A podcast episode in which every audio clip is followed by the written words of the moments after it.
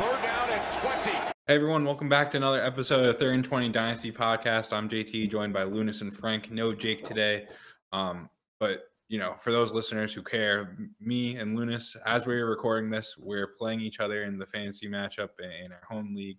Um, we're recording this as the Eagles and uh, Washington football team play each other, as well as the Rams Seahawks. So uh, if you're watching us on YouTube, you're going to be watching us live and die with these plays. Um, yeah. Also, uh, you you'll know what the outcome is based on Lunas has Terry McLaurin, Miles Sanders, Jalen Hurts. I have the Eagles defense. Oh, and Lunas also has Darrell Henderson. So you could probably tell how the matchup went by now. With and you're mean if you're watching me all happy and excited, and then I lose. You're, you're going to be mean. Do that. Um, all right, JT. Anyway, anyway, moving on. Uh, season two, episode twenty we'll just get right into the news and notes. I mean, the biggest news and note of the week, I guess, is Urban Meyer getting fired. But like, who didn't see that coming? News dropped that Josh Lambo was getting got kicked by Urban Meyer because he missed kicks, and Urban Meyer was like, "Hey, stop missing kicks." Basically kicked, and then he was like, "I'll kick you all. I'll kick you all." I this want. is the weirdest yeah. storyline ever. See, the thing is, you know, it was an absolute shit show just because like anyone could have said anything about Urban Meyer, one of his former players and you're just gonna believe it based off of whatever you could have just been like, yeah, Urban Meyer, freaking dude just punched Santa Claus in the face the other day, and everyone would be like, "Fuck you, Urban Meyer," without question. Like everyone would yeah, believe well, it. That's how crazy it got. Not not a single player came to like his defense. So oh, you have to can yeah. him. It's just yeah, because um, you have the people that are like, "Oh well, the media tirade against Urban Meyer was unfair," or whatever. Like whether it's fair or not, your job as a head coach is like part of the job is to manage the media and the fan base and everything. Mm-hmm. And he completely botched that 1000%. Yeah. So, like, whether you thought it was unfair or not, hey, life's not fair. That's part of your job, and you fucked it up. The probably the most of all time of any coach. We we on the podcast yeah. when we are talking about the new coaches were relatively low on him, like pretty low. Uh but even I, I like personally, I I knew it was going to be bad. Like I felt deep down it was going to be bad. I didn't think it was going to be this bad. I thought he'd make it to the end of the second season. I don't think he was going to make it that far, but I I just didn't think by week like four people were already going to call for him to be fired.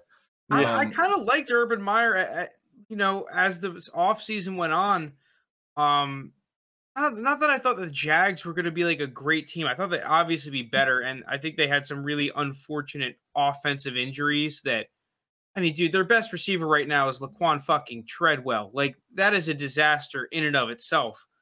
Um, but it's just you'd think that just because he he everywhere he went before, he was able to build an organization. You know, whether I don't give a crap about what he got away with and, and, and whatnot. That's a different discussion. But he was just able to build a good football team. And obviously, he was unable to do that. And uh, it's going to be interesting because it's not like the Jags are a bad landing spot for a head coach still. I mean, no. there's a reason why Urban Meyer went out of retirement to go there and he wasn't going anywhere else because dude they have the golden boys still they they're gonna have right now i'm pretty sure they have the number one overall pick so i was gonna say i don't know i don't know if there's gonna be a better opening this offseason if we're trying to predict who might get then Jackson. Like how many situations can you go into? Well, what where, about the Giants where you have two projected right, top 10 picks if, right now? If if you think you can pull in one of those like big QBs, then it's the Giants. But I mean Jacksonville, you get Trevor Lawrence. Uh, you don't really have too many bad contracts uh, capping you for the future. Yeah, you have the number the one overall with the Giants pick. right there is that your cap situation is kind of a mess. Yeah. Well, yeah, and you're also both organizations I feel like are fundamentally flawed organizations. Like neither is doing anything right in most people's eyes. But at least with the Jaguars, you are going to get like there's not going to be as much heat as the New York media. First off, and second off, like you do have while he hasn't looked great this season, you have what was supposed to be the best prospect since Andrew Luck coming out to build around. Yeah, so, but it didn't look great. What is he supposed to do? I'm sorry, your best receiver is yeah, well, Treadwell right now. You know, I, I listen. I thought that Darrell Bevell was going to be a little bit better than he. I mean, I listen once again. There's so much dysfunction. Maybe Urban Meyer was just because like you know there's the carlos hyde ohio state connection there which was keeping james robinson off the field and it felt like you know he was the only one being held accountable when he fumbled and stupid stuff like that like maybe there was so much of that going on from urban meyer that we'll see the jags improve I, this is just a talent issue I, i'm sorry you you can't tell me yeah i thought that trevor lawrence was a little bit underdeveloped in terms of is he going to come into the league and light it up no, but the guy is still can make throws that no one else can make. The guy is still he he still has all the tools. It's not like they just disintegrated. So from a dynasty mm. perspective, if people are still treating Trevor Lawrence like he's this bust, and if you can get him at like the you know an outside of the top 10 quarterback price, I am smash buying like one thousand percent. Would you trade with a second on top Assume you have to give a second on top of any of these guys. Would you trade Trey Lance, Justin Fields, Zach Wilson, second on top for Trevor Lawrence? Yeah, hmm. um, all three of them. I do Wilson. Uh, for Dynasty, the rushing upside of Lance and Fields I like a lot. Even though I think Lawrence is going to be the best NFL QB and the better passer, like just having rushing upside helps you. And Fields has looked really good running the ball uh, recently. Those two I'm kind of iffy on, but Wilson I would. Well, I would definitely trade Fields in a second for Lawrence. Um, Wilson, I, I think I would. Just, dude, I, I watched some of the all 22 of that Jets Dolphins game, and holy shit, like I I liked Mike LaFleur coming into the year, but that Jets team is a fucking dumpster fire. And I mean, you know, they have a ton of injuries, which doesn't help. But yeah, Wilson, I would still have to think about. Lance, I'm not sure I would because of what Lunas was saying. The rushing upside, I think that Lance's rushing upside is better than Fields because it is better than Fields. Well, yeah. not not that, that Lance is a better runner. I think that the the the problem is that unless you are Kyler Murray, Lamar Jackson esque level runner, and they have developed mightily as passers, they become very good passers of the football.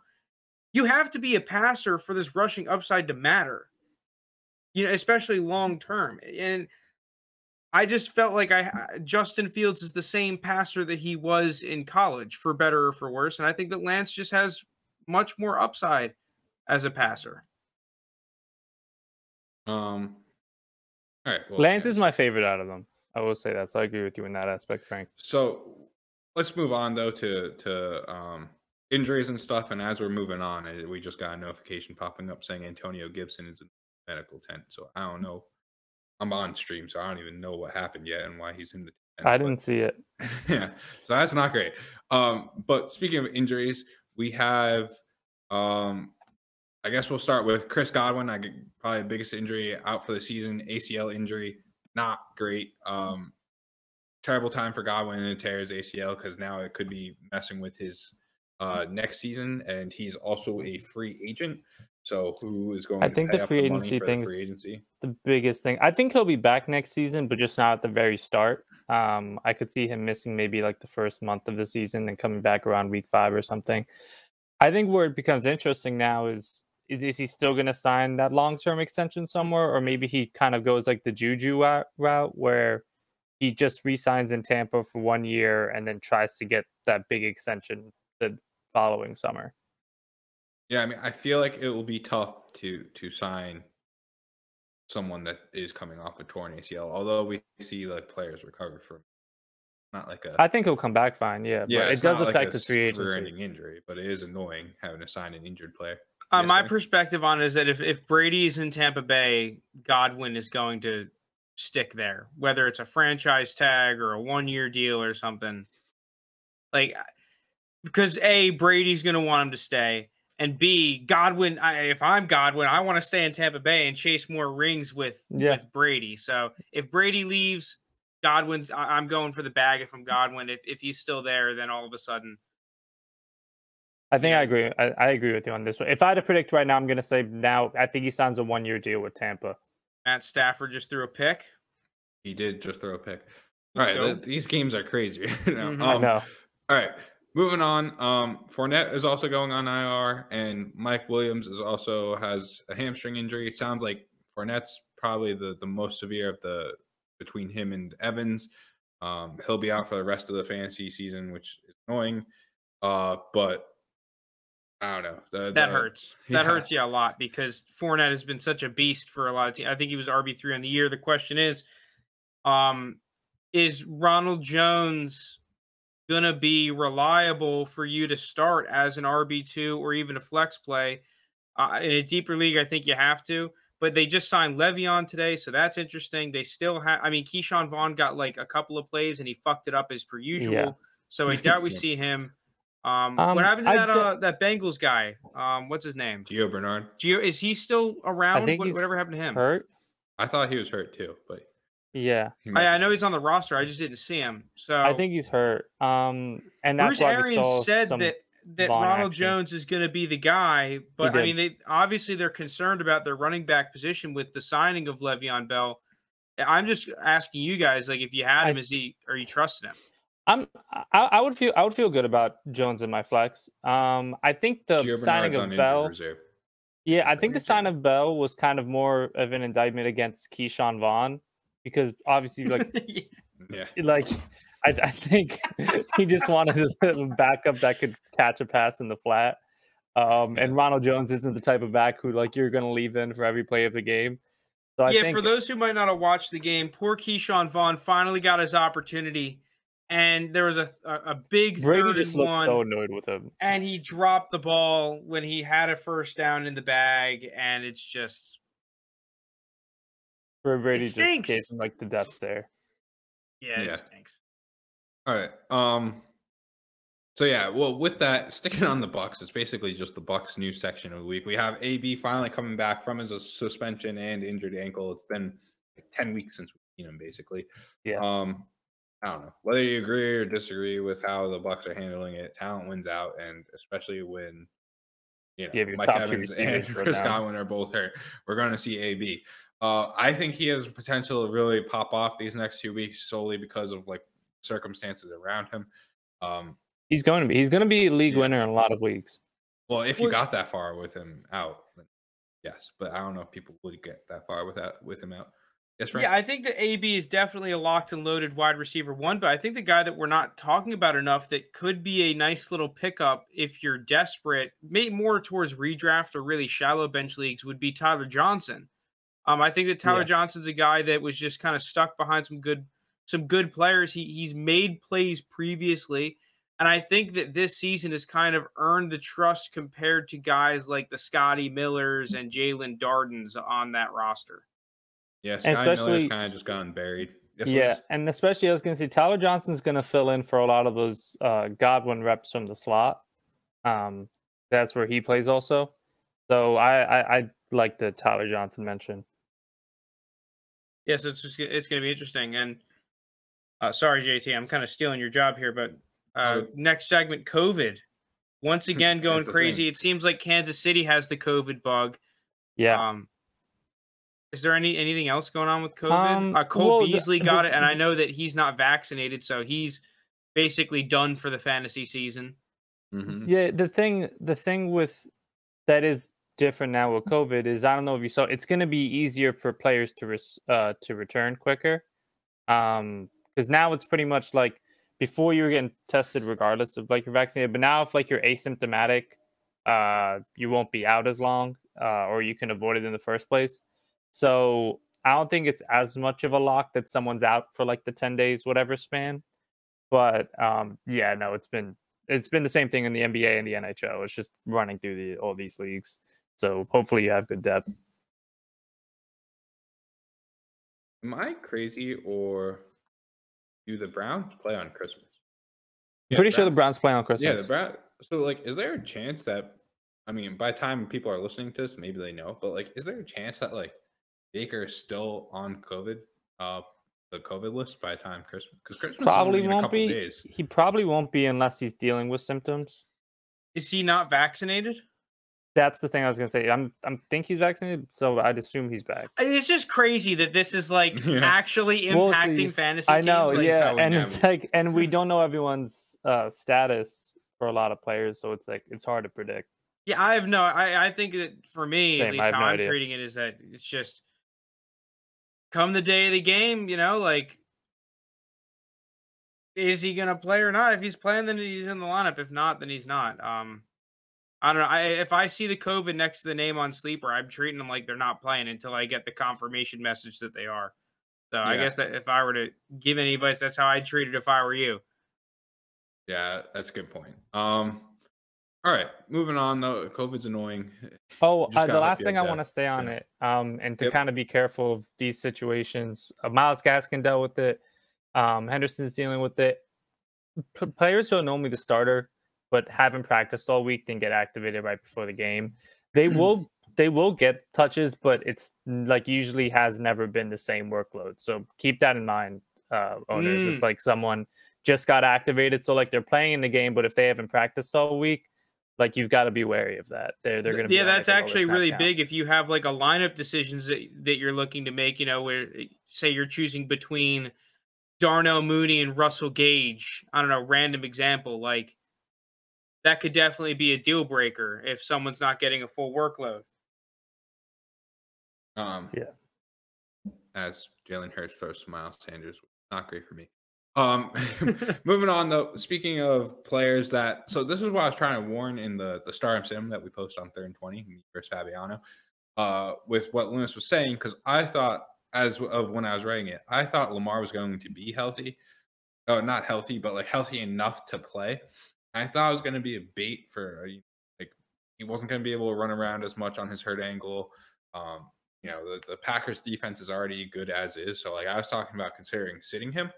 Um, but obviously he didn't play and instead he got filled in, replaced by Tyler Huntley, who had a very solid game against the Packers. He helped the um, you know, he, he had his team with the the Ravens with a chance to win on a two point conversion that ultimately failed because it was kind of obvious that he was going to be throwing to Mark Andrews, but yeah. he had his team in a position to win.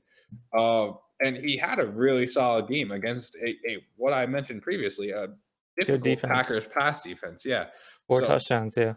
So yeah, so he's someone that we're talking about. Uh, you know, could have given himself a chance to you know get an opportunity to play. Which to me, like especially with the rushing upside that he has, like he's someone that must be rostered going into the top season. Like a thousand percent. If you were one of those people. Uh, for a lot of leagues, I think people already kind of picked him up uh, just because you know they saw Lamar was going to be out and maybe they needed a quarterback. But if he's on waivers right now and you're waiting for waivers to to clear, like you just got to spend all your fab on him. He's got the highest reward of any players left on your your waiver wire, like most certainly. So he's someone that I'd just drop the rest of my fab on if I had any. I mean, it's really interesting to see because I mean, first off, you have to give hats off to Greg Roman for the game mm-hmm. plan that he put together and the system that he's developed. That, um, you know, he Huntley, you know, he had some he had some open guys, he had some easy throws, but at the same time, you're right, he did play really, really well, and it's getting into the point where what draft pick would you give up as a flyer potentially, especially like, let's say you still have um, I mean, if you don't have a trade deadline or right when the season ends, if you're looking to take a shot in a quarterback, like, you know, for example, our rebuild league, while he doesn't have a starting job, there's an opportunity to buy him. Oh, looks like we lost JT. Hold on, I'll get JT back. Um, I'm, I'm curious as if you had Huntley, what would you what would you be looking to sell him for? Slash, what would you have to pay to buy him? That's a good question. Um, if I had him, I think I'd want like an early third. I don't know if I'm selling for less than an early third. I'd want uh, like one of the top three or four picks of the third round. I I what, like more late. Go ahead, Lance. Well, no, no, I'm not even saying what I'd give. I'm saying like if you if you had him, what would it take for you to give him away? So if someone came to you with like 309, you would accept it. I I think so because just uh, like the issue is like if he gets this is a big if though if he gets the chance at playing like he could you know be a very like he could be a top 12 dynasty quarterback because of his rush, rushing upside like he, he could that is in his realm of possibilities but that is a huge if especially when there are quality backups like Gardner Minshew and Mitch Trubisky who also will be looking for their chance to start. You have Jimmy G, like even though Jimmy G has been playing really solid for the 49ers, like the, the 49ers just spent so much to get Trey Lance that they're going to have to play Trey Lance next year, whether or not Jimmy G is better. So they'll just try and recoup the value that they can for Jimmy, and he'll probably be somewhere else. Then, not to mention, you do have. While I don't love this quarterback class, like you're probably going to have three or four, maybe five first round quarterbacks. I doubt there'll be five, but I've seen some. Definitely three or five. four. Yeah, so there's going to be a lot of quarterbacks coming into the league, and I don't really know how many are leaving the league next year, other than uh, you know Ben Roethlisberger is rumored. The thing I will say out. with some of those rookie quarterback situations, I'm sure for most of them, I'd say maybe all except for whoever gets drafted first, there'll probably be a bridge QB that plays a lot of the season. And that's, that's kind of what I identify Huntley. I, obviously, I don't think Huntley's going to be some team's franchise quarterback. I think the hope is is that either he starts somewhere for kind of almost like a Teddy Bridgewater or um, what Andy Dalton did. The, the, the thing that I find interesting is like, listen, I agree. I think it was JT that was kind of giving off the vibe that I don't want to give up an early third for Huntley. Like, fuck that. I'd rather just draft the receiver or running back that's on the board around there, especially in this class where I think we have some good depth at running back compared to the previous couple of classes. Um, and on top, this is a great receiver class. I think that early third is yeah. definitely, if you're looking for safety and and the hit rate, right? If you're just looking to get a good, take take the pick, right? But the fact of the matter is, is that and I can't stop thinking about this. The best times it seems like in recent memory to buy rushing upside at the quarterback position is when it is for whatever reason underpriced. And you can go through either they're underpriced or they're the number one pick. Those are the times it has panned out. It seems like okay. Kyler Murray and Cam Newton, congrats. They they panned out. They were the number one fucking pick. You know, you paid up for that rushing upside. But Lamar Jackson, 32nd pick in the draft coming out of the NFL, right? There was clear concerns about whether or not he could be a passer, whether it was valid or not, it was priced in. Jalen Hurts, second round pick, behind Carson Wentz for a ton of the season, right? There was so many reasons why you could say, uh, dude, I don't want to buy Jalen Hurts long term or buy him for the price he's at in Dynasty. High end QB1 this season, right? And there's other similar examples where it's like, dude, the best time to get in is when you have all of these concerns. And fuck, dude, I kind of want to shit. I don't have any Huntley, and I kind of yeah. want him because I like what I saw. I like the data analytics around him. I, I think he's kind of underpriced even at that third round pick. If I were to try and get him, I'd try to do some sort of player swap, probably for a receiver where I can recoup that receiver pretty easily, given the price range that are around. But dude, I kind of want Huntley right now. I think I'm willing to to overpay at the current market to get him. Well, we have Joe Herbert in chat saying that he wouldn't give up Huntley unless he's getting a first back. A first? Which, yeah, I'm not giving up a first for him. That's a little crazy, yeah. but. but I mean, I don't love this draft class either in terms of, of the quarterbacks Uh, unless he's saying that Tyler Huntley is as, as, talented. Well, his quote was, "I've had Huntley on my roster since late last season. He's as talented as any QB in this draft class. I want a first round pick to take him away." Well, to me, this draft class, first off, is not that talented, other than Matt Corral, who I think is like good, not great, and maybe Sam Howell. I, I still kind of like Sam Howell. I still think both those guys are certainly better than Huntley. One and two, like a first round pick for Huntley. Like, like when we're talking Jalen Hurts, what's Jalen Hurts worth to you guys? Like, there was a point in time, even just a couple weeks ago, where Jalen Hurts was like uh, a late first. Well, he needs to be the starting quarterback to ever be in the realm of first round pick. As long as he's not yeah. a starter, he's not a yeah. first round pick. There's just there's just no way I'm giving up a, a first round pick for Tyler Huntley. Like he would have to be, even if he's named starting quarterback, even then, I'm probably not giving up a first round pick. Like, it's just like he's an undrafted quarterback who played good. Like, he had a good game and he showed his rushing upside and he showed what he's capable of. But now I think we're getting a little too crazy with what we're evaluating. Yeah, well, the, the market for me has always been for these really questionable high upside quarterbacks that late second, early third round pick. If you, you know, we traded Taysom Hill in a league for 212 when there was, you know, he was in the battle with Jameis Winston to be the starter, and he got that random ass wacky contract extension. Jalen Hurts in rookie drafts and in, in Superflex rookie drafts was generally going 208, 207 to early third round pick, right? And the guy's a second round pick. And once again, he wasn't looked at to being the starter. So as of right now, you can't give up more than a late second. Uh, I, I, think that at that point, it's just a little bit foolish given the current market, right? There, there's no reason that you should have to pay more than late second. And I think if you have Huntley and you can get a late second and you don't need that upside at the quarterback position, why wouldn't you sell him? Yeah, I agree. All right. But with that, I think we should just move on to our main segment of, of the day. Um, and that is the wide receiver draft. We're going to do a little spin on it rather than, you know, Luna saying his rankings, Frank saying his rankings, me saying my rankings. We figured, you know what? We like doing drafts. Why don't we just live draft the receivers and where we'd rank them? Um, and then, you know, kind of make it, I guess it wouldn't be exactly our consensus how, how it might fall, but generally what third and 20 thinks the wide receiver should be. Um, so with that, I think we should just kick it off. We're going to do a live draft. We haven't drafted before. We haven't talked about this. We don't know who wants to, who's higher on who. Well, we know who's going to be the first pick, nonetheless. yeah. Well, all right. Who who is of us three though? Who's going to be the first pick? I'll be the first pick. All right, Luna's taking the easy way out. Yeah, Luna's to take the cop out. no, no, you just asked. I'm, one of you want yeah, go go go ahead. Nah, I'm busting your chops here. go ahead, Lunas. Um, should I just like write it in? What should I? Yeah, uh, do you have the sheet on? Are you, are you in the Google sheet?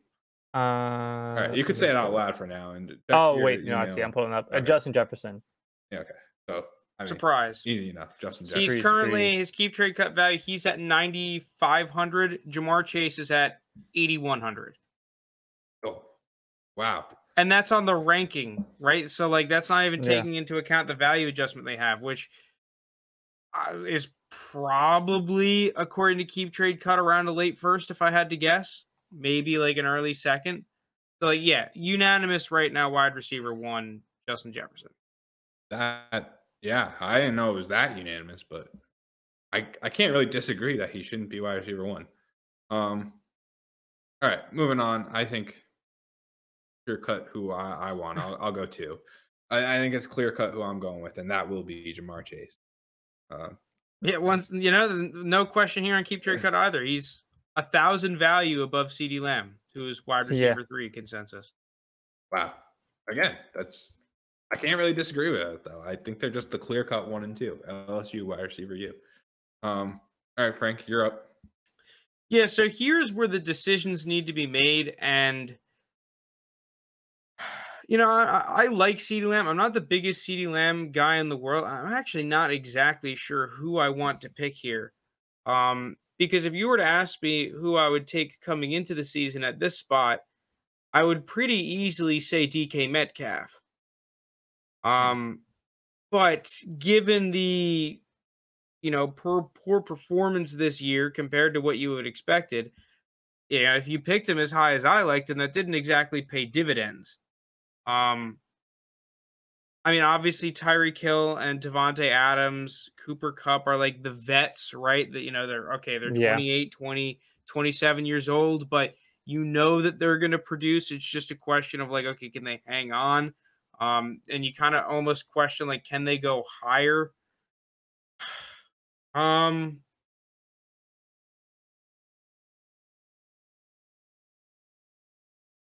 Oh, this is this is an annoying pick. Tough one for you, huh? I don't. I don't. I really don't know who to take. Like, well, would you take I, CeeDee Lamb here? I would take CeeDee Lamb. I don't think gonna... I would take CeeDee Lamb. The th- thing is, I don't like AJ Brown that much. Like I'd at least between, wide receiver I'd, three, right? I'd be between CeeDee Lamb and Tyreek Hill at this spot. Are Are we snaking this draft? Um, I don't know. Well, because that, that you might have the next two picks if we're doing a snake. So if you're between two people. Yeah, I'm I'm just having a tough time with this pick. This is not a fun pick to have. Frank Frank's already against. I think. Just, yeah, I feel like a lot of these guys are pretty overrated at this price. I, I don't think, disagree. Yeah, I, I think at this spot I'm probably going. It's either Tyreek or CeeDee. Interesting.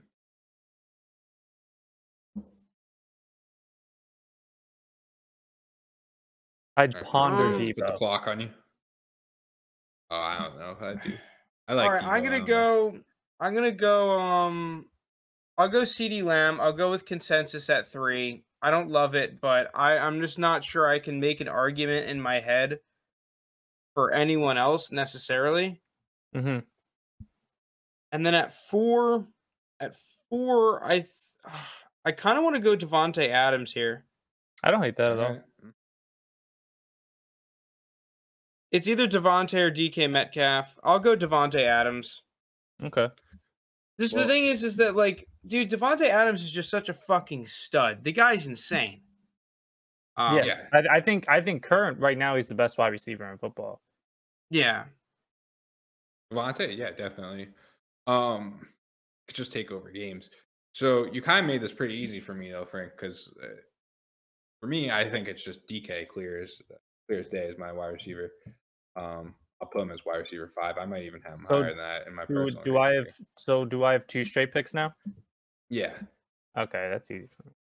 Uh, give me Tyreek Hill. Hold on, hold on, hold on. We're going a little fast here because I, I I really like DK Metcalf as well, and I was definitely considering and picking him at three or four. But for you, JT, are are the production concerns this year not factoring in at all for you? Not really. I like. I like DK, but there were two more receivers I would have taken ahead of DK. Well, I'm looks like Tyreek Hill is one, which yeah. I get, but we have so many you have so many more years with DK. No, no, it's a very fair point. DK is like yeah. what five years younger.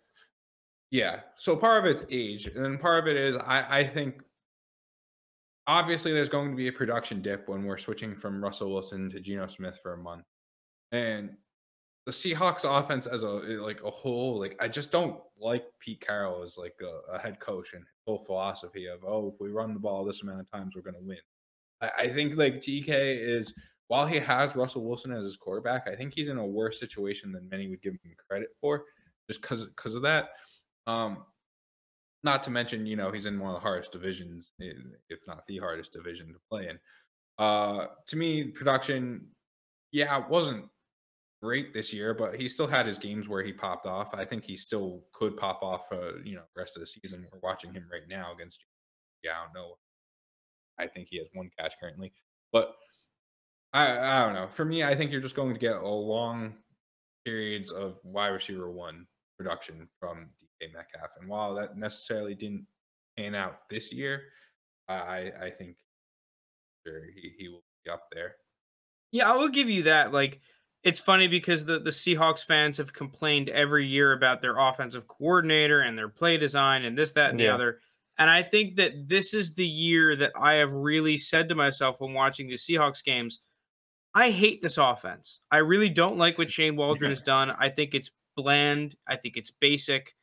Um, and clearly the one that help it helps the most is Tyler Lockett. Um, because he's the only one that they use a at least and, uh, and then even and then even some of even some of his production isn't even too really to the scheme. It's just him and Russell Wilson's chemistry is so high, and they have these improvised like deep plays when he scrambles, and yeah, Lockett knows exactly where to go.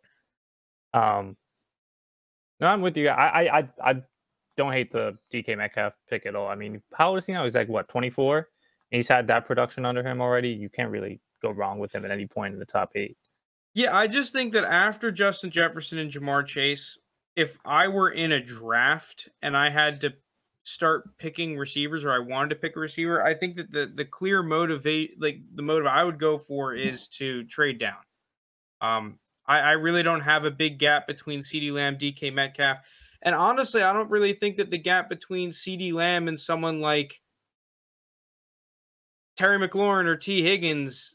I mean, Tee Higgins, it's it's just a little wacky, but I really don't think the talent level between those two players is all that different. Um, I think and, I'd rather have DK than CeeDee Lamb, if we're being honest. I would rather have them, take, but like think about the value that you can pick up moving down from CeeDee Lamb to Tee Higgins in a, in a lot of leagues. Yeah. Well, yeah. We've advocated for stuff like that before too. Um, And I know, I know, outside factors you don't want to do too much in, but uh, the big part with CeeDee is him being paired with Dak. Um, and you know they're both going to be there for a while. Yeah, but when I when I'm picking when I'm picking the the top receivers in, in the league, I don't I don't I'm not thinking about the quarterback. I mean, no, I'm not saying that's the main thing or anything, but it does play somewhat of a part for me. I think that that's that's more along the lines of redrafting. I think that good receivers are good receivers, and you're gonna if, if you're a good player, you're gonna produce. I mean, okay, yeah, maybe if you have a quarterback that is legitimately blind throwing you the football, then I start to get concerned. but dude, I I just I don't care all that much. I think that the overall dysfunction of a team is way more impactful than the quarterback, and DK Metcalf is a great example dysfunctional team, dysfunctional coaching, way worse than a quarterback that's not elite. That's true. I mean, dude, we um, saw Teddy Bridgewater support three top receivers two years ago. That's a good point. That's a very good point. Well, oh, we forgot. I meant yeah, Teddy also had a tough injury, but it's looking like. All right, um, Lunas, you are now up with your next two picks. I'll put them both in really quick. So got a little bit of a spoil earlier. I had Tyreek Hill, and then my next one is Deebo Samuel. Oh. Um, that's how much I like Deebo. He's been like my favorite receiver to watch this year in football. I just think he's so exciting. Like the way he makes plays once he gets the ball in his hands. He's been he leads the 49ers in rushing touchdowns. I think he has like seven on the year. Um, he's been awesome as a receiver. Like, and he's still so young. Like, I know last year he had injury issues, but this year not seeing him fully healthy. Um, and an offense that I think still has like a lot of room to grow. Uh, I, I, I value him that highly because they're just getting him the ball in his hands and doing like everything with him. The backfield, short catches, deep passes, um, and uh, assuming he can stay healthy, um, the, I think Deebo is one of the most talented guys in the league. Uh, I mean, fair. I I also really like Deebo. It's just, I mean, I have a guy right here that I think I'll take that I value above Deebo, and that's AJ Brown. Um, where we've seen what Deebo's done. It's it is weird that typically I don't like the gimmicky kind of players like you know his A dot is like negative. He's basically a running back, a Corder, Cordarrelle Patterson, what Cordarrelle Patterson is doing right now. But I think that is the perfect role for D, uh, Deebo and what he can do. I think he's very solid. I I am interested to see what's going to happen next year with Trey Lance if they switch up what his role is. Um, now, why I like AJ Brown better is obviously AJ Brown's had a disappointing season this year, similar to what we were just talking about with DK Metcalf. Although I'd say to a further extent, just because um, you know, AJ Brown's been on IR, like he didn't really do a whole lot even when he was off IR. He had like some good games, but was followed by a stretch of pretty tough games uh, where he was just basically invisible. I think most of that stems from what the Titans offense is and how they're just so run happy. Even without Derrick Henry, they're still such a run first kind of offense that, you know, it, it's not going to go in his favor. The game script just isn't going to favor AJ Brown uh, in this current Titans setup. But where I think that will change is eventually they're going to recognize that they're going to have to pass the ball. Like they they can't just be a run first team with Derrick Henry aging out. Um, you know, they got to go to their talent, which is AJ Brown. And you know, maybe that means AJ Brown moves on. Maybe he has a change of situation, but I always go town over situation, like Frank was saying earlier, uh, to bad quarterback. Even though I don't think bad quarterback, it's just the situation itself is not great for AJ Brown. But the dude is a YAC monster. He showed us what he could do in his first year. He showed us what he could do in his second year. I don't necessarily think he'll ever give us like top five seasons, but I think you could get a, a solid stretch of you know mid top 12 mid level wide receiver one, yeah, levels. You know, eight wide receiver eight, wide receiver seven, wide receiver nine, like seasons like that, yeah, in a row. Where where as long as he could stay healthy. Now his knees are kind of a concern, um, but at some point he just got over. I mean, Deebo's foot was a concern up until. I was gonna say I wouldn't be surprised if AJ Brown that next year kind of did what Deebo did um, this year, where like people get mm-hmm. lower on him because of his injuries. Then once he's fully healthy again, he just goes off. And he was the other person I was considering when making the Deebo pick. And so I pretty much agree on every word you said. He's insanely talented. And if you're telling me he's going to be fully healthy, I'm going to have him higher. The only reason I had him a little bit lower is because of the injuries this year. Yeah. Matt Stafford also just, I mean, I don't know where Frank has this guy, but Matt yeah. Stafford well, just, speaking of which, okay. it's my pick, right? Yep. Yeah, Cooper Kupp, dude. I love Cooper yeah, Kupp. Matt Stafford just launched one to Cooper Kupp uh, for um, a long completion. Yeah, Cooper Kupp year. a couple of years ago was like one of my favorite picks in drafts. So that is somewhat panned out to a certain extent. Um, yeah, I like Cooper Kupp. I think he's a smart player. Uh, his value is obviously super high considering like he's close to breaking the fantasy points record of points from a receiver, but the guy's just a phenomenal player, especially at like this wide receiver nine price. That's that's great. Um, it's just he's in that mix and paradox range where people want that top end receiver in the league price where you really don't want to pay, you know, top three receiver price for him. Exactly. It's tough too. Um, well, you're right, I'm also... up again. Yep. Um, this is the tough zone here. Yeah, uh, I'm kind of thinking between like two players mainly. Um, those two being Stefon Diggs and Terry McLaurin. Oh, okay. I was not considering either of them here. So Same. That's, that's uh, I, obviously, there are some other players that like Jaylen Waddle. I think is definitely like a lot of the younger, younger receivers, right? So like, if you like Jaylen, should Waddle, I say the two I was kind of looking at? Sure. Um, I, I like Diontae Johnson and Godwin. I was not considering those two. I, all right, so we're in just crazy zone for wide. Yeah, there's definitely going to be people that like DJ Moore, um, yeah, that want to take him here. Um, I mean, I, I think that I, I, wouldn't fault anyone, and DeVonta Smith, I think is, so yeah. I think it's a little rich for DeVonta Smith here at ten, though. Um, I know, yeah, obviously JT, you don't like him. Um, yeah, and Diontae as well. I like Diontae a lot. But I think when push comes to shove, I don't blame you with McLaurin because the, the day the day McLaurin gets just a solid quarterback. Yeah, the thing I like about I'm gonna go with Terry McLaurin. Um, uh, dude, I, I just really like Terry McLaurin. I don't think he's necessarily a perfect receiver, but he's really great all around. And we've seen him in the past torch some really good corners he just when asked just, to play one on one. Just tonight, he was one on one with Darius Slay. He beat him for like a forty yard gain, and Darius Slay's been one of the best cover corners in football this year. Yeah, and we're talking about dysfunctional offenses and how that can impact you as a receiver. I mean, the Washington football team, it, for two years in a row now, it's took them half the season to figure out how to get any sort of consistent offensive production, and even now, it's still somewhat shaky, and it's mainly been on the back of Antonio Gibson being healthy and some sort of established running attack. Um, I guess Taylor Heinicke's played a little bit better as well.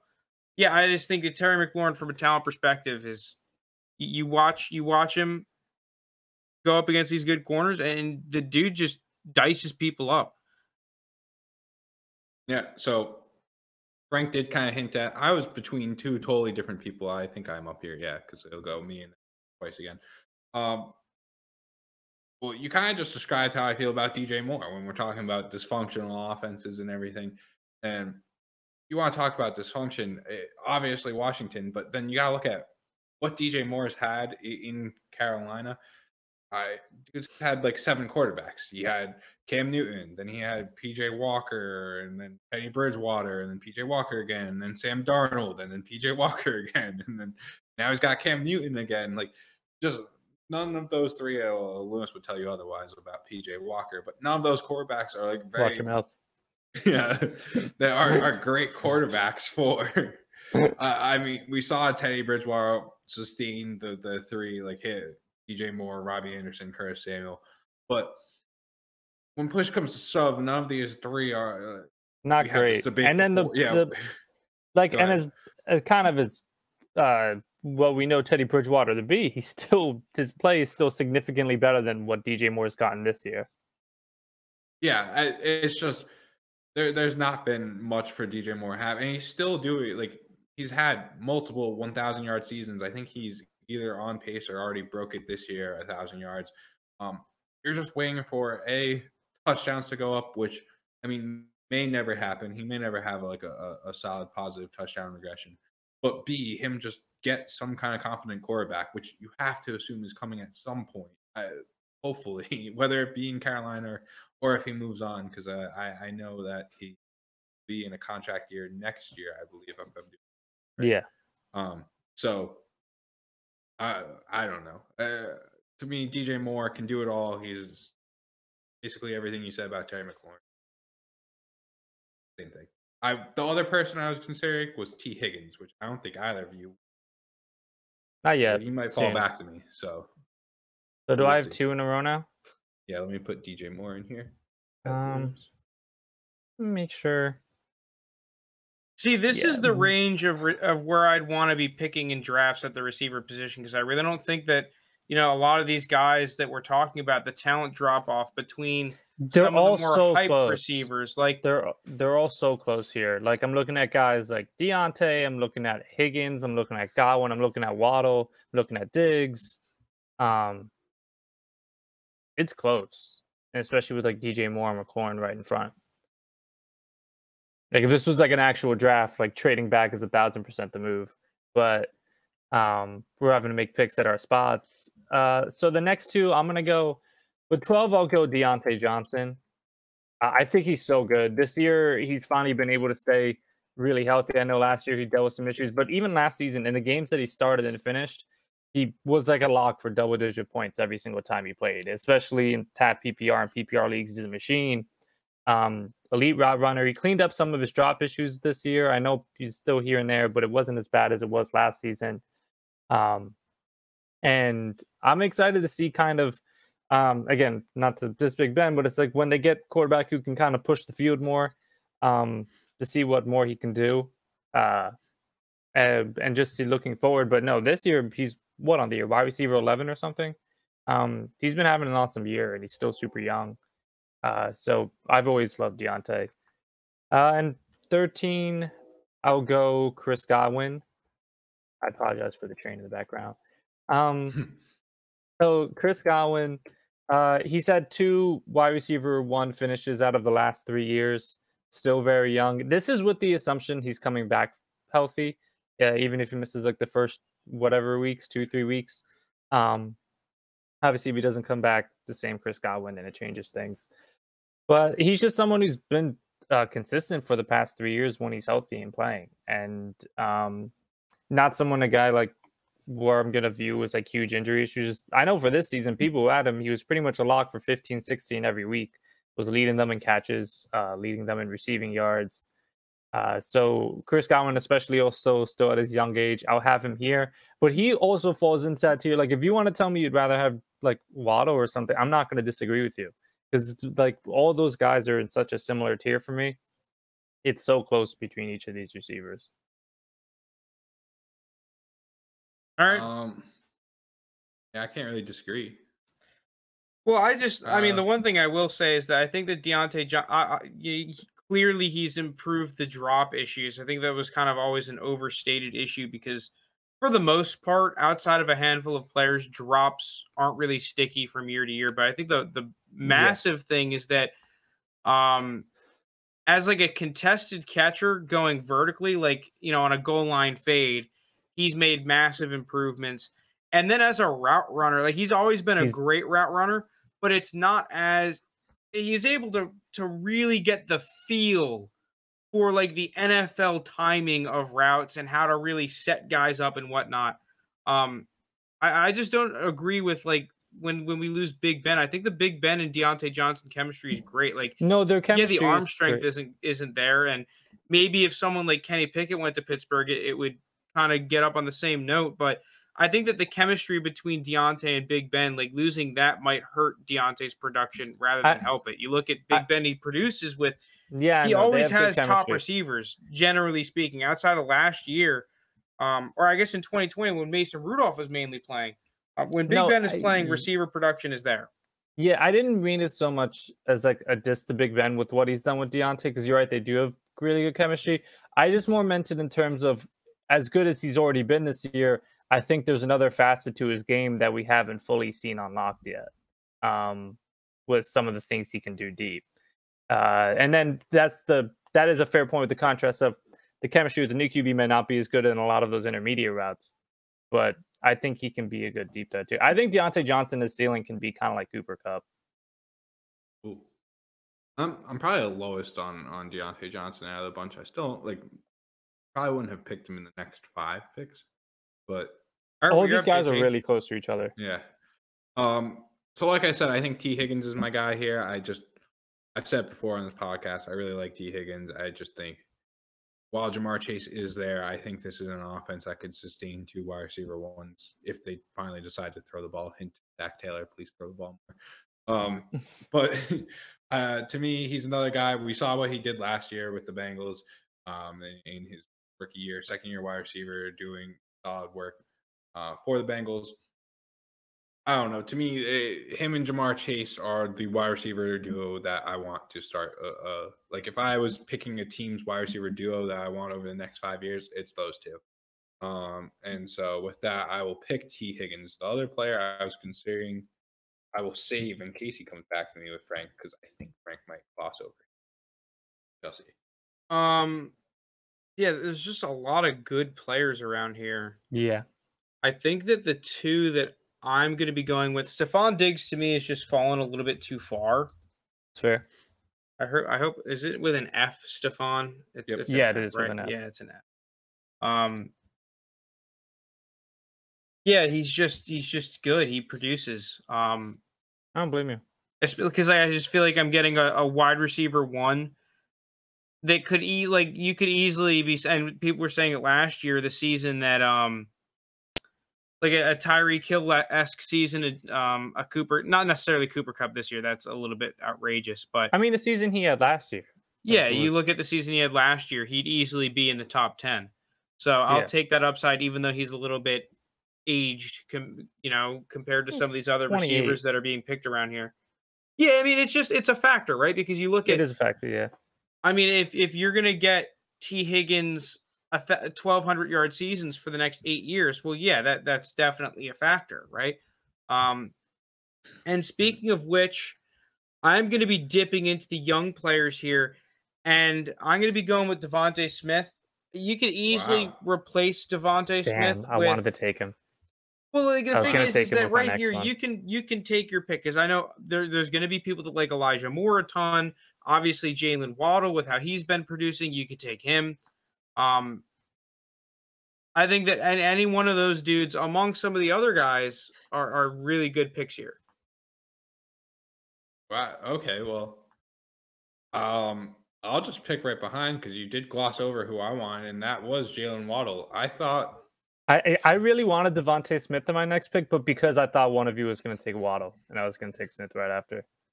Yeah, because I mean, Jaylen Waddle's just having a better season. I always liked him better than DeVonta Smith coming out. Um, he's almost a wide. He's like a borderline wide receiver one on the year. I think he's like 13 currently, but that can easily change with yeah. the, how the season's going. And the thing is, like, the he's getting true, a shit ton of targets. The tried and true method is if if you're good your rookie year, like you're very likely to be good for like the rest of your career. So obviously there are some outlier cases, but with what Jaylen Waddle is doing in his rookie year, with Tua being hurt for a good chunk of the year, um, with you know just the mess that the Dolphins kind of have been, and, and he's you know not exactly Ja'Marr Chase levels, but he's not too far behind Ja'Marr Chase, who we all think is like, or at least as in we like the fantasy community thinks is like the best wide receiver prospects since I don't know Calvin Johnson I think I saw being um it is and it's very interesting to see how good Jaylen Waddle has been and if Ja'Marr Chase wasn't in this draft class I think we'd be talking about Jaylen Waddle a lot higher than what we currently are. I think he's going to be someone that is going to start to sneak up as the offseason goes. His ADP is going to be higher. We're going to do some startup drafts in the future. Um, and I think we're just going to see his startup draft keep rising during the offseason. So for now, okay. I'm going to take Jaylen Waddle at wide receiver. Is that true? Wide receiver 17, I'm getting Jaylen Waddle at? That yeah. Feels, that feels low. Um, well, I'll, I'll just it is kind of, but I mean, all these guys. Oh, the thing is, is literally from like pick ten to seventeen, all those guys are kind of yeah. interchangeable. Yeah. Like you, you could mm-hmm. tell me you have any order of those uh seven guys or eight guys, and I, I'd hear you out. Like I'd understand it. Um, I think I would rather have Jaylen Waddle. I would have Jaylen Waddle over Higgins, Diontae Johnson, DJ Moore, um, AJ Brown.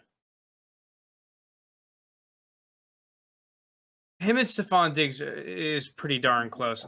Uh, that that is that is a tough one, but I, I just I like DeVonta Smith more as a prospect. I think that DeVonta Smith is a freaking beast.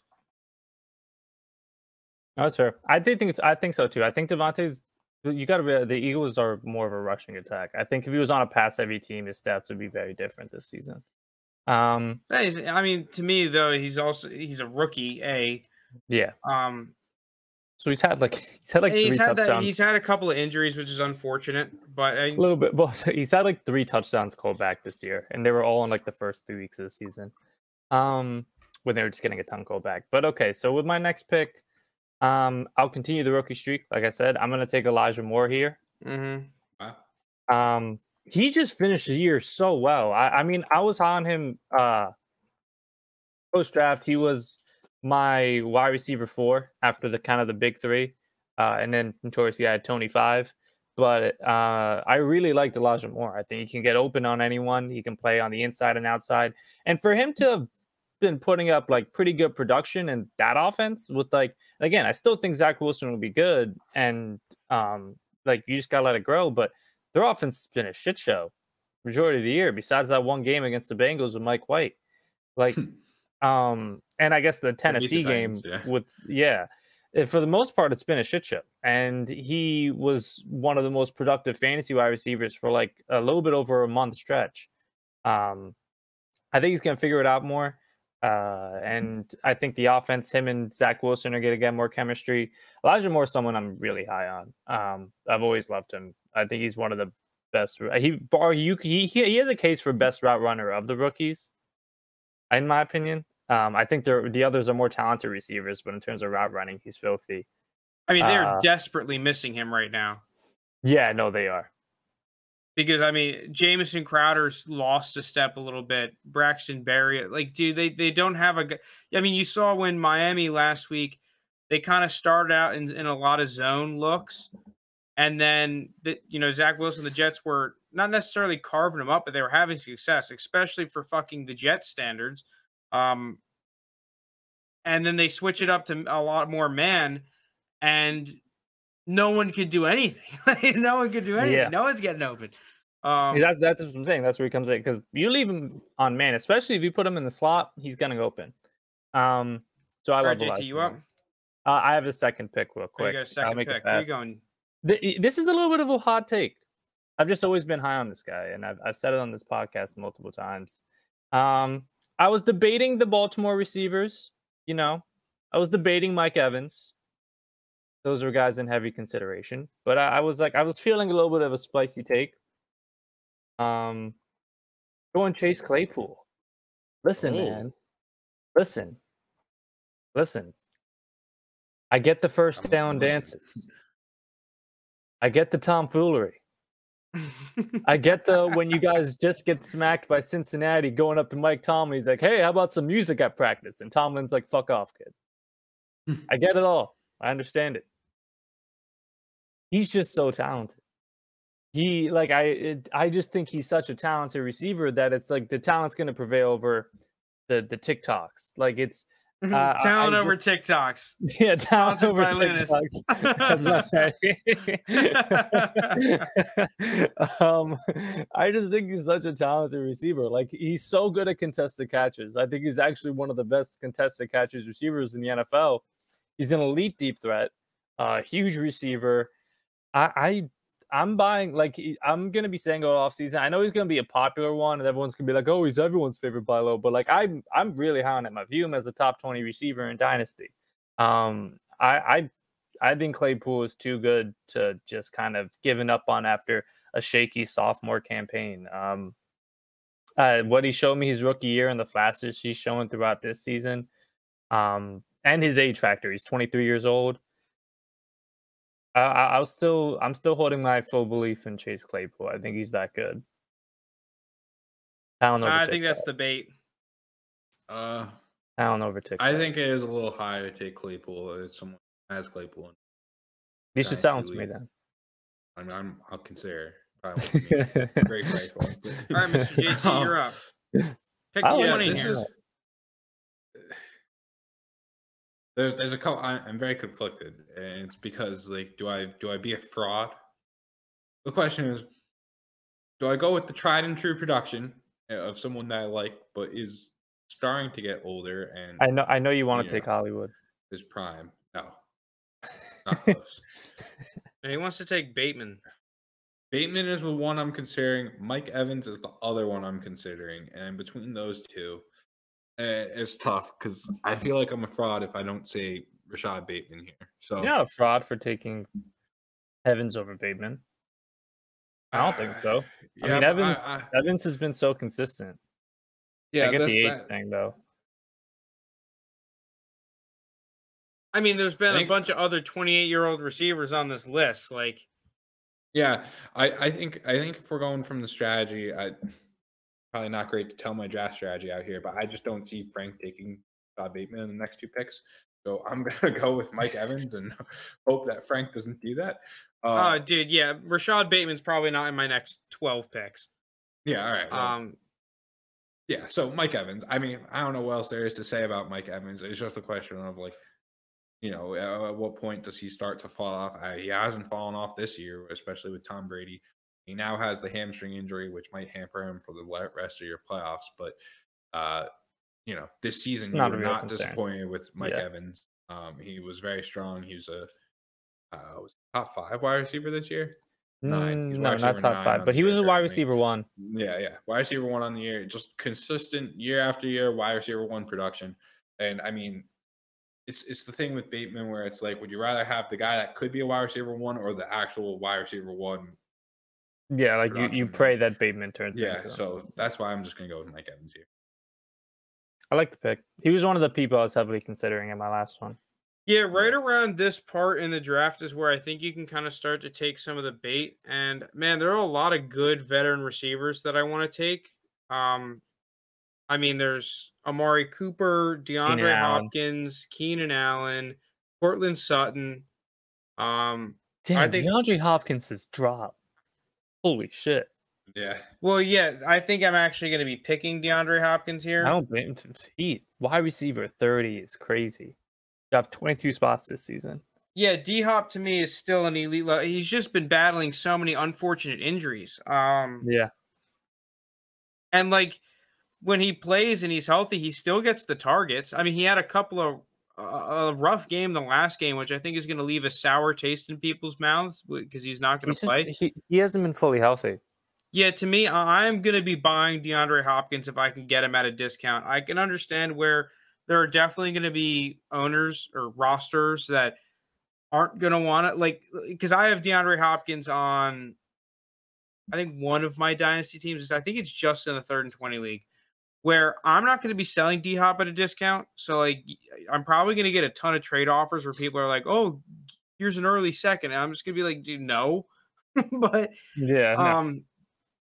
yeah, I, I think that he's a he's a good potential like buy candidate. Now he's not a buy low um because he's going to be everyone's favorite buy low, but I think he's a buy if you need just that uh, a good receiver. I'm, I'm not building my team around him, but he's a good player. If you need to complement your let's say you have Tee Higgins and Elijah Moore as your receiving core, and you want to add a good veteran player that you think you can get stable production out of, well, DeAndre Hopkins is a good buy.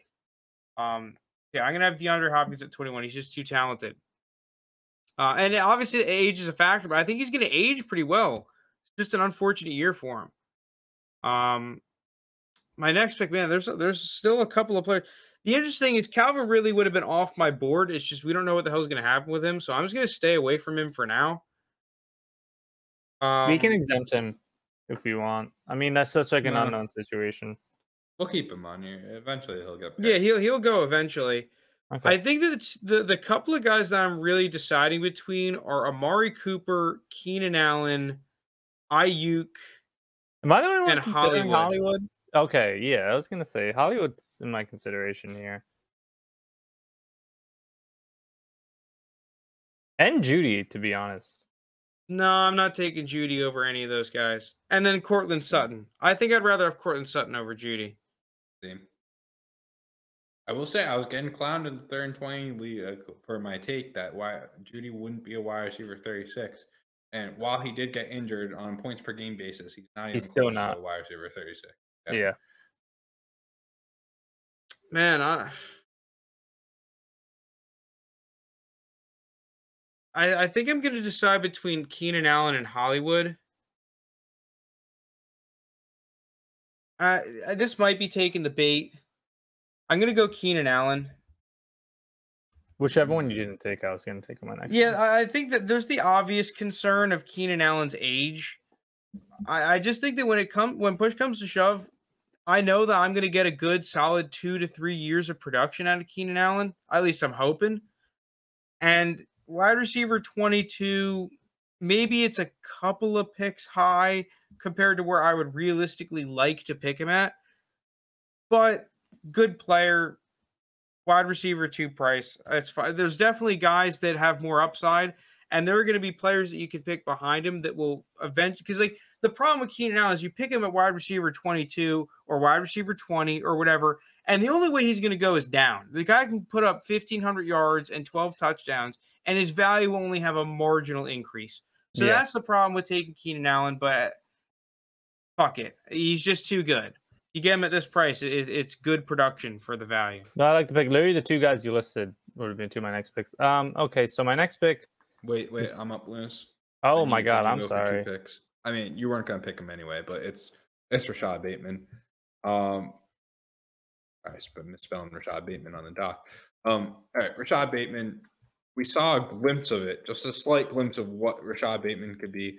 Uh, not last game against the Packers with Tyler Huntley, but the previous game against uh, that was the Cleveland Browns, I believe, where Rashod Bateman had eight targets for seven catches, 103 yards. We saw him make two fantastic catches too. I don't know if people watched the game, but he had two fantastic catches. I just think while Moose will probably pick the other guy um, on the Ravens, eh, like while Hollywood's the leader in targets for the Ravens as far as the wide receiver position is concerned, I just think this is going to be like Rashod Bateman is inevitable. Like I think he is the prototypical wide receiver one. I think he will lead the the Ravens in targets. And while people have uh, you know not loved Lamar's passing, he has improved um, in terms of passing yards and the stats that you want to see for fantasy.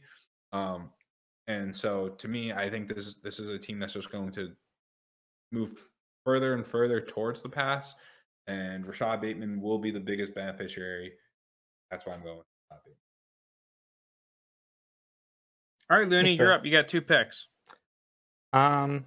Okay, so uh, for my first one, I'm going his uh, counterpart, his teammate Hollywood Brown. Uh, he's been having a bit of a breakout year this year. And by the way, me picking him isn't anything against Bateman. I really like Bateman also. I think he's going to be good. Um, I understand uh, JT's point of view taking Bateman before. Uh, I just think both of them are going to be weapons in this offense. I feel like uh, Hollywood has really taken a ton of strides this year. I think him and Lamar's chemistry uh, has improved significantly, and um, he's just someone. He's like when you look at someone that production first on draft capital at 24 years old, he has a lot of factors that you'd like in terms of like a long term receiver to have and young uh, talented offense that he's on. So I'm going uh, Hollywood there. Um, for my second one, I gotta think here. Got Santa in the background going crazy. Um, uh, this one's tough. I'm kind of between. Are we that high on Pittman? I'm not. I was thinking about taking Pittman coming up here. I think he's just fallen a little bit too far. Same. You know, I'm actually going to go with a little bit of a shocker. I'm going to go with uh, a man, uh, Cordarrelle Patterson. No, I'm just kidding. I'm taking Pittman. Um, uh, I was between him and Aiyuk at this spot because Aiyuk's really started to come on these last couple weeks. Um, he's getting on the field more. I know the beginning of the season for Aiyuk was kind of a disaster, but he's been playing well recently. Uh, Pittman, when the Colts are passing a lot, he's productive. It, it's just in a lot of recent weeks, Wentz has had like games with like 120 passing yards, or especially the game against New England. I think he finished under 100 passing yards in that game. Um, and they've just been leaning on Taylor, but that's not going to be something that they're able to do all the time. Uh, I'm sure they're going to um, pass the ball more. And I feel like the biggest thing against Pittman is that people kind of figure that, oh, the Colts are going to bring someone in this season to be a number two, and that's fine. I, I think it'll have secondaries kind of focusing less on him because who's in his number two this year? Like 80 year old T.Y. Hilton and Zach Pascal. Like, it, it's not really much. Secondaries can just focus on Pittman. Uh, and he's he's improved a ton this year. He's he made a ton of plays this year that I hadn't seen him make uh, his rookie year or prior. Um, I feel like he's really starting to turn into that receiver that we saw a lot in college. Uh, he's still young. He's on a good offense. I like their coaching staff, so I'm going Pittman here. Uh, yeah, I like yeah. I, am not a big fan of Pittman. I think he's very overrated. I think he was way more overrated previously, but I mean, yeah, previously. I mean, I, I wide receiver 25. I'm fine with that ranking for Pittman. Yeah, um, I'm going with Amari right. Cooper at wide receiver 26. Well, I think I'm up again, Frank. But oh, yeah, are you? That's cool. Yeah, because we're doing the snake. So Lunas goes All right. Two, well, sorry. One. I was gonna go Amari Cooper you, at wide receiver you, 26. You, you can have Amari Cooper. Well, wait. Where do you, where do you want me to write them? My next player, because I don't know. Yeah, right, right. Oh crap! I'm a couple columns down here. My bad. Okay. All right, cool. All right, that's where I'll put my next player. And unlike Amari Cooper, I think I'm going to go with it's tough. Uh, people aren't going to like this pick, especially where I'm picking him, but I think I'm going to do it. I'm going to pick Courtland Sutton. I just think he's been getting too much hate recently. Teddy Bridgewater's been not stellar. This Broncos offense as a whole hasn't been that great. The Broncos just locked them up, though, long term. Um, to me, Courtland Sutton, I, I've been saying is the alpha of this offense. I think he's you know, I, I'd even say Jeudy's the third guy on this offense behind Sutton and Fant. I, I've maintained that throughout the season. I still believe that to this day. I just think the Broncos need a quarterback. Um, I hate doing this, but like Russell Wilson, Aaron Rodgers, a few others, maybe through the draft, who knows? Like they they're going to get a quarterback because you can't just be having this kind of team with Drew Lock and Tay Bridgewater leading the Broncos. I don't know who they're getting but it's not going to be Tay Bridgewater or Drew Lock. I, I know that much. Um, so with that, I, I, just think we saw what Courtland Sutton did before he tore his ACL. He had a very stellar rookie season.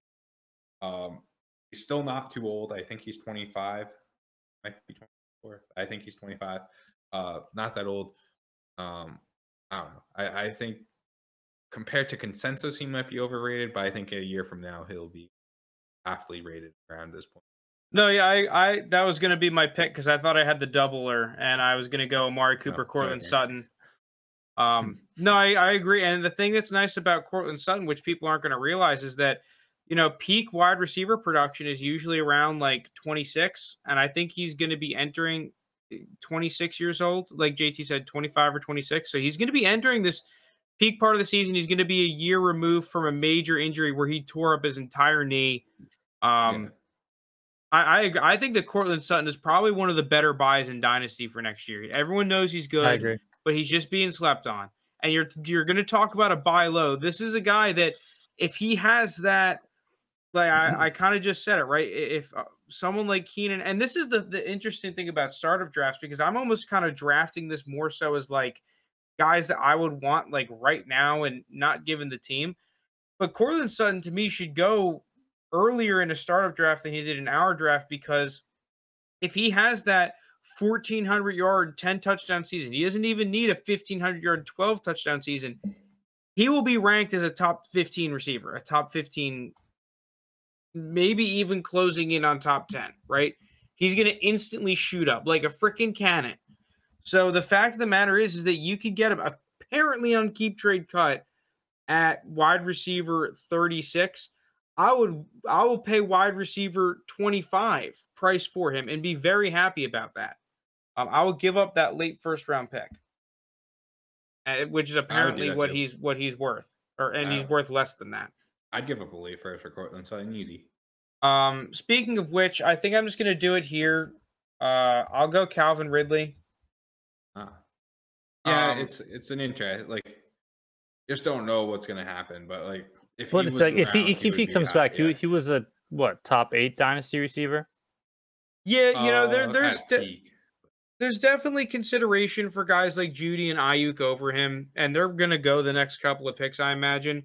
But if I were to pick out of the three, Calvin Ridley, Jerry Jeudy, and Aiyuk, yeah, there's the risk that he's not. I do think that Calvin Ridley is going to play again, just not this year. I'll take Ridley. Well, I think he's the best out of those three.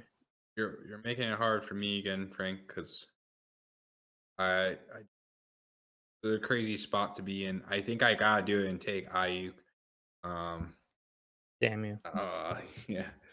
Uh, I believe Brandon Aiyuk. Um, to me, yeah, obviously his beginning of the season wasn't great, but this is another guy with him in conjunction with Deebo that I think these two are going to 49ers receiving core for, for years to come.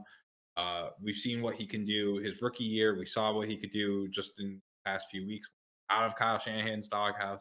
Brandon Aiyuk, young wide receiver. I, I was low on him coming out of college, but since then he's only produced when given the chance to, and that's enough for me to make him wide receiver. What are we talking? Nine. Yeah, I think that might even be more than consensus wide receiver and for Brandon Knight. So take him there. All right, okay. Looney, you got back to backers. Okay.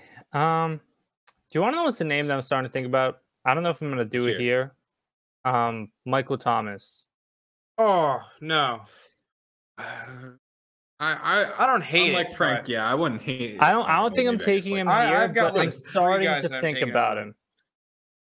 Um, yeah, he crossed my mind. I'm I'm just not. I'm not going to pick him here. I think for my first pick here, I'm going to go Jeudy. I'm going to go Jeudy. I'll be the person who takes him. Uh, I just he has he has. No, I think that's year. a good pick. He hasn't a good year, but I just I I believe in the t- and I'm not. I was never really the biggest Jeudy guy. Um, I remember Jake when it was, was him. I remember when it was him and no, CeeDee like heading into the draft. It was like always, but I always was like CeeDee clears. Um, I, I just him this low, and I just still believe in his talent. I think the quarterback situation will improve as well uh, if he could just stay healthy. Because I mean, he started the like I know it was only like a game, but like that game, first game he looked like good, and then the injury happened, came back, never quite been the same. Um, I, I, still believe in his talent. So I'm gonna take Jerry Jeudy there. This is a tough pick. Yeah, um, really quickly on Jeudy. Uh, wait, who scored for the Seahawks? Does anyone know? I'll check it out. It's been a weird low scoring game. Yeah. Um, well, my Seahawks money line is looking at least all right. Um, DeeJay Dallas, four oh, yard rushing touchdown. Rashaad um, Penny is uh, in shambles. Rashaad Penny's gotten a lot of touches this game too. Um, the thing with Jerry Jeudy that I didn't like is I thought I thought he was a good player coming out. And like the pro- some of the problems with Courtland Sutton, the Denver Broncos are their their passing offense just is kind of trash, and then Jerry Jeudy's been injured and whatnot. And you know, because coming off of that first couple of seasons, I just thought that Jerry Jeudy was a little bit overpriced for mainly this year, right? The fact that he went through so much adversity yet didn't really see much of a price drop. You know, he, he kind of remained in that top 15 ish range for a while, which like I just I'm just not buying him at that price. But now we're getting to the point where like wide receiver 30, I will gladly invest in him at wide yeah. receiver 30 just because of the upside. And, and, there's a lot of things I think he does well. But you know, I, I wasn't huge on him in the offseason because I just didn't want to pay up for him. No, I'm with you. Um, the the owner's prices on him have been kind of no BI. He's gonna be someone that like you might be able to buy low on him depending on the owner, but would you really gonna get good value on Jeudy as startup drafts? Um, I feel that's where you're gonna find yourself being able to take him late, uh, closer to like that, like into the twenties out of receivers value. Um, so yeah, he can, with one good year, You know, he, he if he goes and puts up like a thousand, eleven hundred yards, yeah, he's gonna be easily in the top twenty. Yeah, um, a back back around to what he was at. See, now it gets now it gets interesting with this next pick. Who are you thinking? So then I'm I'm looking at guys like, do I really want to go Mooney? Not really. I feel like I I thought I knew who you were gonna pick here. Do I want to go Toney? Yeah, that's who I thought you were gonna pick. I'm between him and Michael Gallup. That'd be. Um, what? Him and Listen, Gallup? what? Gallup. Um, okay. I, mean, I don't hate I, Gallup. I'm just surprised. Who do you think I was going to take over them to? I thought you were just going to smash Toney. It's close. The, Toney's talent, I think, is deserving of this spot. If you told me he's going to stay healthy, I would take him without hesitation. It's just the um. Sorry, Miles Sanders just had a big one. Uh, Oops, McCann just came in and said he's only giving up Huntley for an early second. All right, maybe I'm not buying any of Huntley then. Early uh, second. Here's the thing with those early prices for Huntley. This is already assuming the best case scenario that he's going to get a starting gig next wait, year. You could easily not. Pick. Okay, sorry. Uh, I know I'm I'm gonna I'm gonna stay by my guy. Kadarius Toney. JT just hates these last two picks. um, I mean, I considering I get a pick next, I don't mind him. But listen, uh, so the thing with Toney that was extremely frustrating this year, he could he just couldn't stay healthy. Um, the one thing I will say about it is he he didn't really deal with injuries that much in college. I don't know if it was just a weird year. I feel like everyone on that Giants team could stay healthy this year. I don't know if you guys have ever seen the meme of like the Giants trainer and he looks like half dead at like 90 years old. Um, I'm like, can barely keep himself alive. I don't know how he's going to keep players healthy. Um, but I, I just think the flashes that he did show, um, he still has his college playmaking ability. He was whenever he got the ball in his hands, he would make defenders look like like Division two players. Um, he was making plays, getting open against good corners. He was he was doing a number on Trevon Diggs, who is now appointed this like elite corner. Um, so I, am taking Toney. If Toney can stay healthy, if he if he can't stay healthy like he did this year, then it's a bust. But if he can stay healthy, then I like it. Here he is. What? Giants trainer. Here he is. Oh, you found him? Yeah, yeah. the old guy. Dude, no wonder everyone on that team's fucking getting hurt every year. Look at him. Like someone's coming in with a broken ankle, and he's like, "Is that your knee?" hey, so I mean, after Brandon Aiyuk, so wide receiver twenty nine. If I'm looking to take a wide receiver, I'm probably just trading down. Uh, moving back a few rounds because I don't really love anyone that's ranked around here. Um, that's what I say it's a tough pick. Yeah, looking at the board, I think. I mean, guys that I'm looking at: Rondale Moore, Mike Williams, Tyler Lockett, and Juju are probably the four that I'd be between. And the issue with Tyler Lockett is it's just his age, right? Like Tyler Lockett is still producing. He's still had a very good season. Um,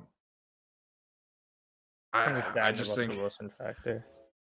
Yeah, I just think we got we gotta go. You know, with what Frank was saying with Keenan Allen for Tyler Lockett, I think it's that even magnified.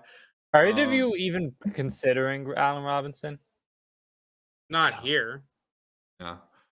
Okay. Rip, rip to the guy who uh, traded a first for a first and Donovan Peoples Jones for Allen Robinson.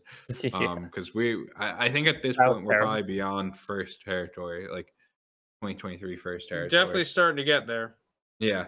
So what I'm gonna go with is, uh, I don't love it. I don't love it. I'm gonna take Mike Williams. Um. Ooh. Oh. He's just. Wait, I, I, have a question. When you reacted when yep. I said I was considering Toney and Gallup earlier, was your shocked reaction at Toney or at Gallup? Or both? Uh, both, to be honest. I didn't think either was in this realm. Uh, okay. Frank sweeps in before I could change my mind to Rondale Moore. Uh, which is fair because I was very Rondale close. Moore is another guy. Yeah, I just I feel bad already not taking Rondale Moore, but uh, I'm gonna stick to it. Mike Mike Williams, uh, he's still like a wide receiver, like 15 on the year, despite his up and down parts. I mean, yeah. most of it's carried off the first five games, but I just think it's it's the big if, right? But if he could put together that that top five, does, you know, those I, first five games. Can I give you a hypothetical scenario? Go ahead. How do how does how you view him change if say he doesn't re-sign with the Chargers and let's just say he goes I don't know or like like the Colts or who else needs a receiver? Um, I mean, like, I, you you take him away from Justin Herbert, like most likely I, I'm going to be as lower than like it's going to be worse than better. Oh.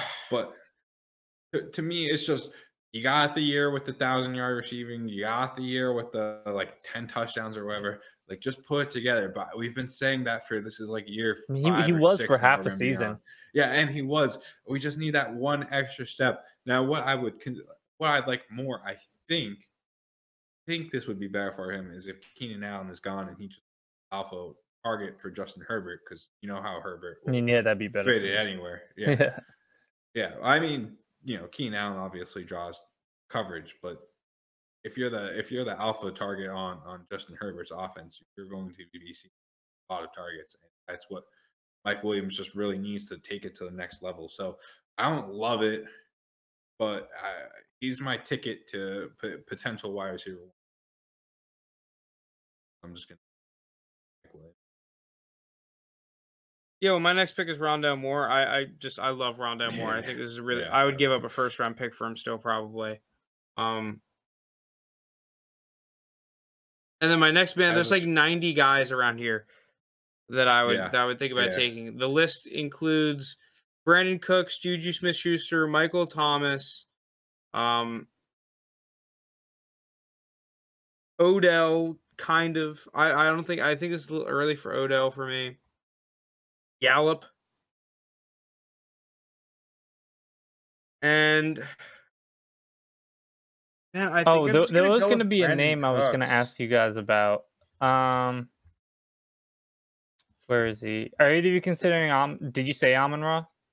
No, I'm not considering Amon Ra here. I would. I'd rather have probably like ten players over Amon Ra right now. Okay. What about um Gabriel Davis? No. Okay. The thing is, right around here, like I'm just gonna. I, I took Brandin Cooks as my next pick. I, I'd rather just have a guy that keeps putting up a thousand yard seasons. I think it's just. Me. Brandin Cooks like, has been awesome.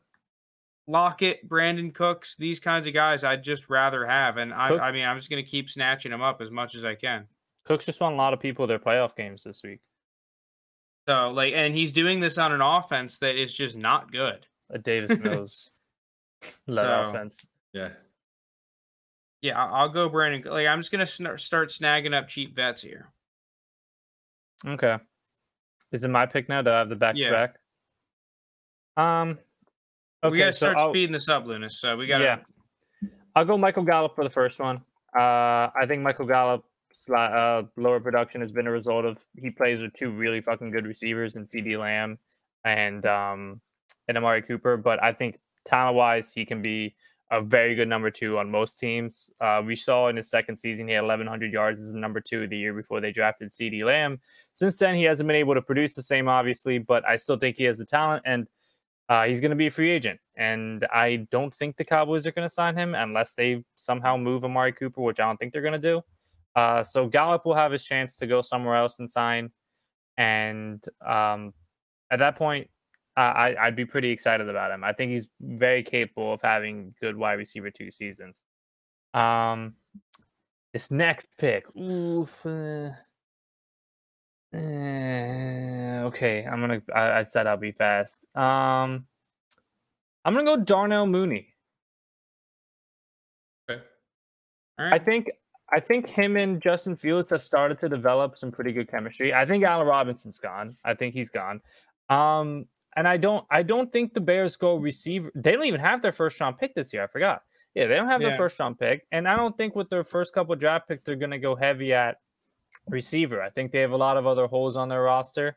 Uh, I, am sure they want to get their O line significantly better. That would be my first concern if I were Chicago. And I think Mooney and Fields have really started to build something, and I expect it to continue to progress. He's still young and he's shown flashes. So I'll go Mooney here. Yeah, I think it's fine.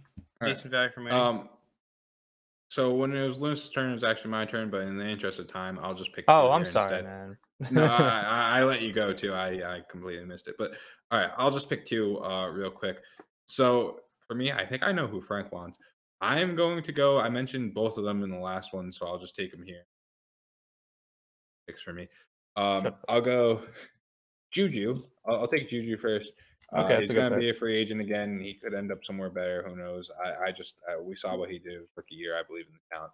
Uh, mm-hmm. The other one, trying and true production, Tyler Lockett. I still think mm-hmm. he's a mm-hmm. beast uh, at this point. Okay, fair. Uh, wide receiver like 33 or something, or 38. Yeah. Yeah, look, Tyler Lockett. Uh, All right, I'm going to go Allen Robinson here. There he is. And then I'll go with Michael Thomas. There's just like, honestly, there there's so many players in this category. I'd have to think more on who exactly I'd want to pick between like Michael Thomas, Odell, um, Robert Woods, Allen Robinson, all these dudes. Mm-hmm. But I'm I'm like I said, I'm gonna start snagging up cheap vets here. Yeah, right. uh, JT, is it yours back to back now? Well, I, I just go one and then you go two. Uh, okay, Let's just start going two picks a pop. Let's just start, right, everyone's go just going two. Pop. I will go. You know, I don't know what the deal is so I, I, don't, I, don't, know what the deal is with the Rams and what's going to happen, but I'll just Damn OBJ. It. Okay. Yeah. Sorry. Um, but I'm also going to go his counterpart in uh, Robert Woods. Oh, I don't know what's going to happen, but oh, I don't care about Banjo. Uh, OBJ, Robert Woods, again, two veterans, very good production. I don't know what the team's going next year, but with the, those three healthy and that wide receiving corps, like see Van Jefferson. All right, Looney, you're up. Okay, I'm gonna take a receiver. Uh, I still think he's super talented. I just think he has two insanely good receivers ahead of him. I'm taking Tyler Boyd. Um, mm, it's a good pick. This this is the talent pick. I just think it'd be very different if one of those two receivers. It's just Higgins and Chase are studs.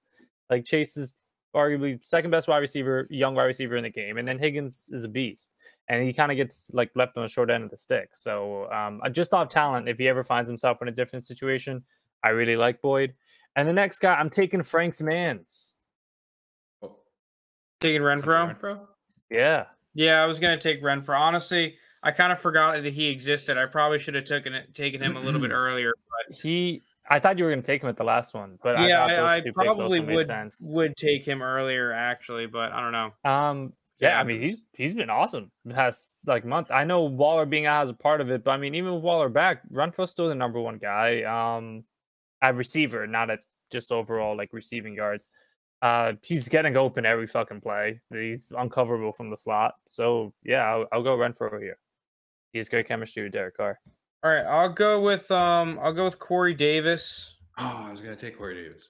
Just That's cheap vet. That's a good pick. Underpriced. That's a good and pick. I'm gonna go with Nico Collins. Ooh, yeah, mm. I'll go mm. with Nico Collins for now. It's also a nice pick. Um, I was thinking between him and um and my guy uh Dyami Brown. Oh, Dyami. I would not pick Dyami that. My high. sweet prince. Um, not a very great season, uh, not a good season. Um, you do put me in a tough spot here. Uh, where I really wanted Corey Davis and was kind of banking that no one would pick Corey Davis. Um, I I want to say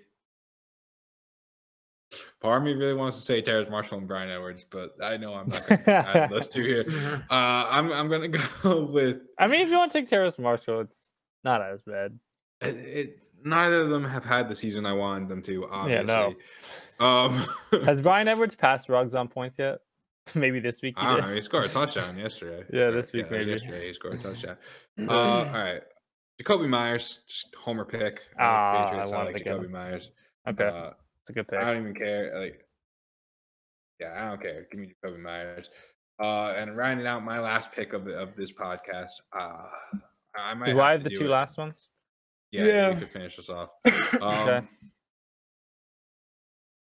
It hurt. Like I, I want to say Laviska Shenault here, right? But it, we just like you had so much opportunity. That everyone above you got injured. Him and Chark both got my eye. Yeah, Travis Etienne stepped up. Uh, got injured. You didn't step up. I don't know. Just super frustrating. I can't do it in good conscience. So you know what? I'm just gonna send it. I still believe uh, terrible rookie season, but it's it was. I'm willing to wipe it off because of how bad the quarterback play has been. Terrace Marshall. Mm. I hate it, but just give it. okay. He's wide receiver 48. Like at that point, whatever. Yeah, no, that's fair. Um, I'm gonna take someone. His value dropped a shit ton this year because he's been injured majority of the year, but I, I, still like his talent. I'm taking Curtis Samuel. Uh, last time we yeah. saw him healthy, he was a 24 year old who had a thousand scrimmage yards with two other productive receivers. The Redskins paid him a lot of money. Uh, I think at this point, a wide receiver, what like 49? Yeah, I'll take him there. I mean, he just hasn't been healthy this year. It's not like he's been playing and underproducing.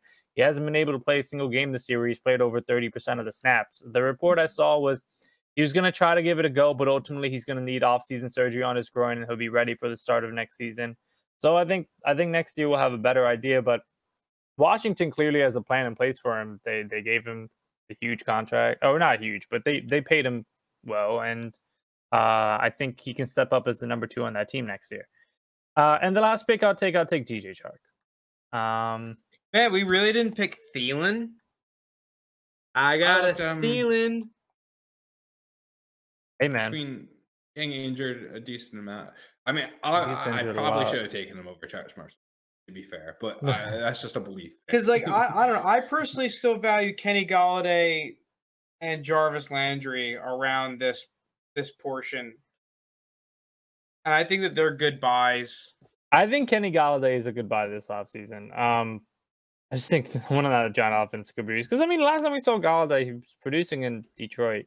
It's not like he aged five years or like had a major injury. I don't know. New York can do that to you.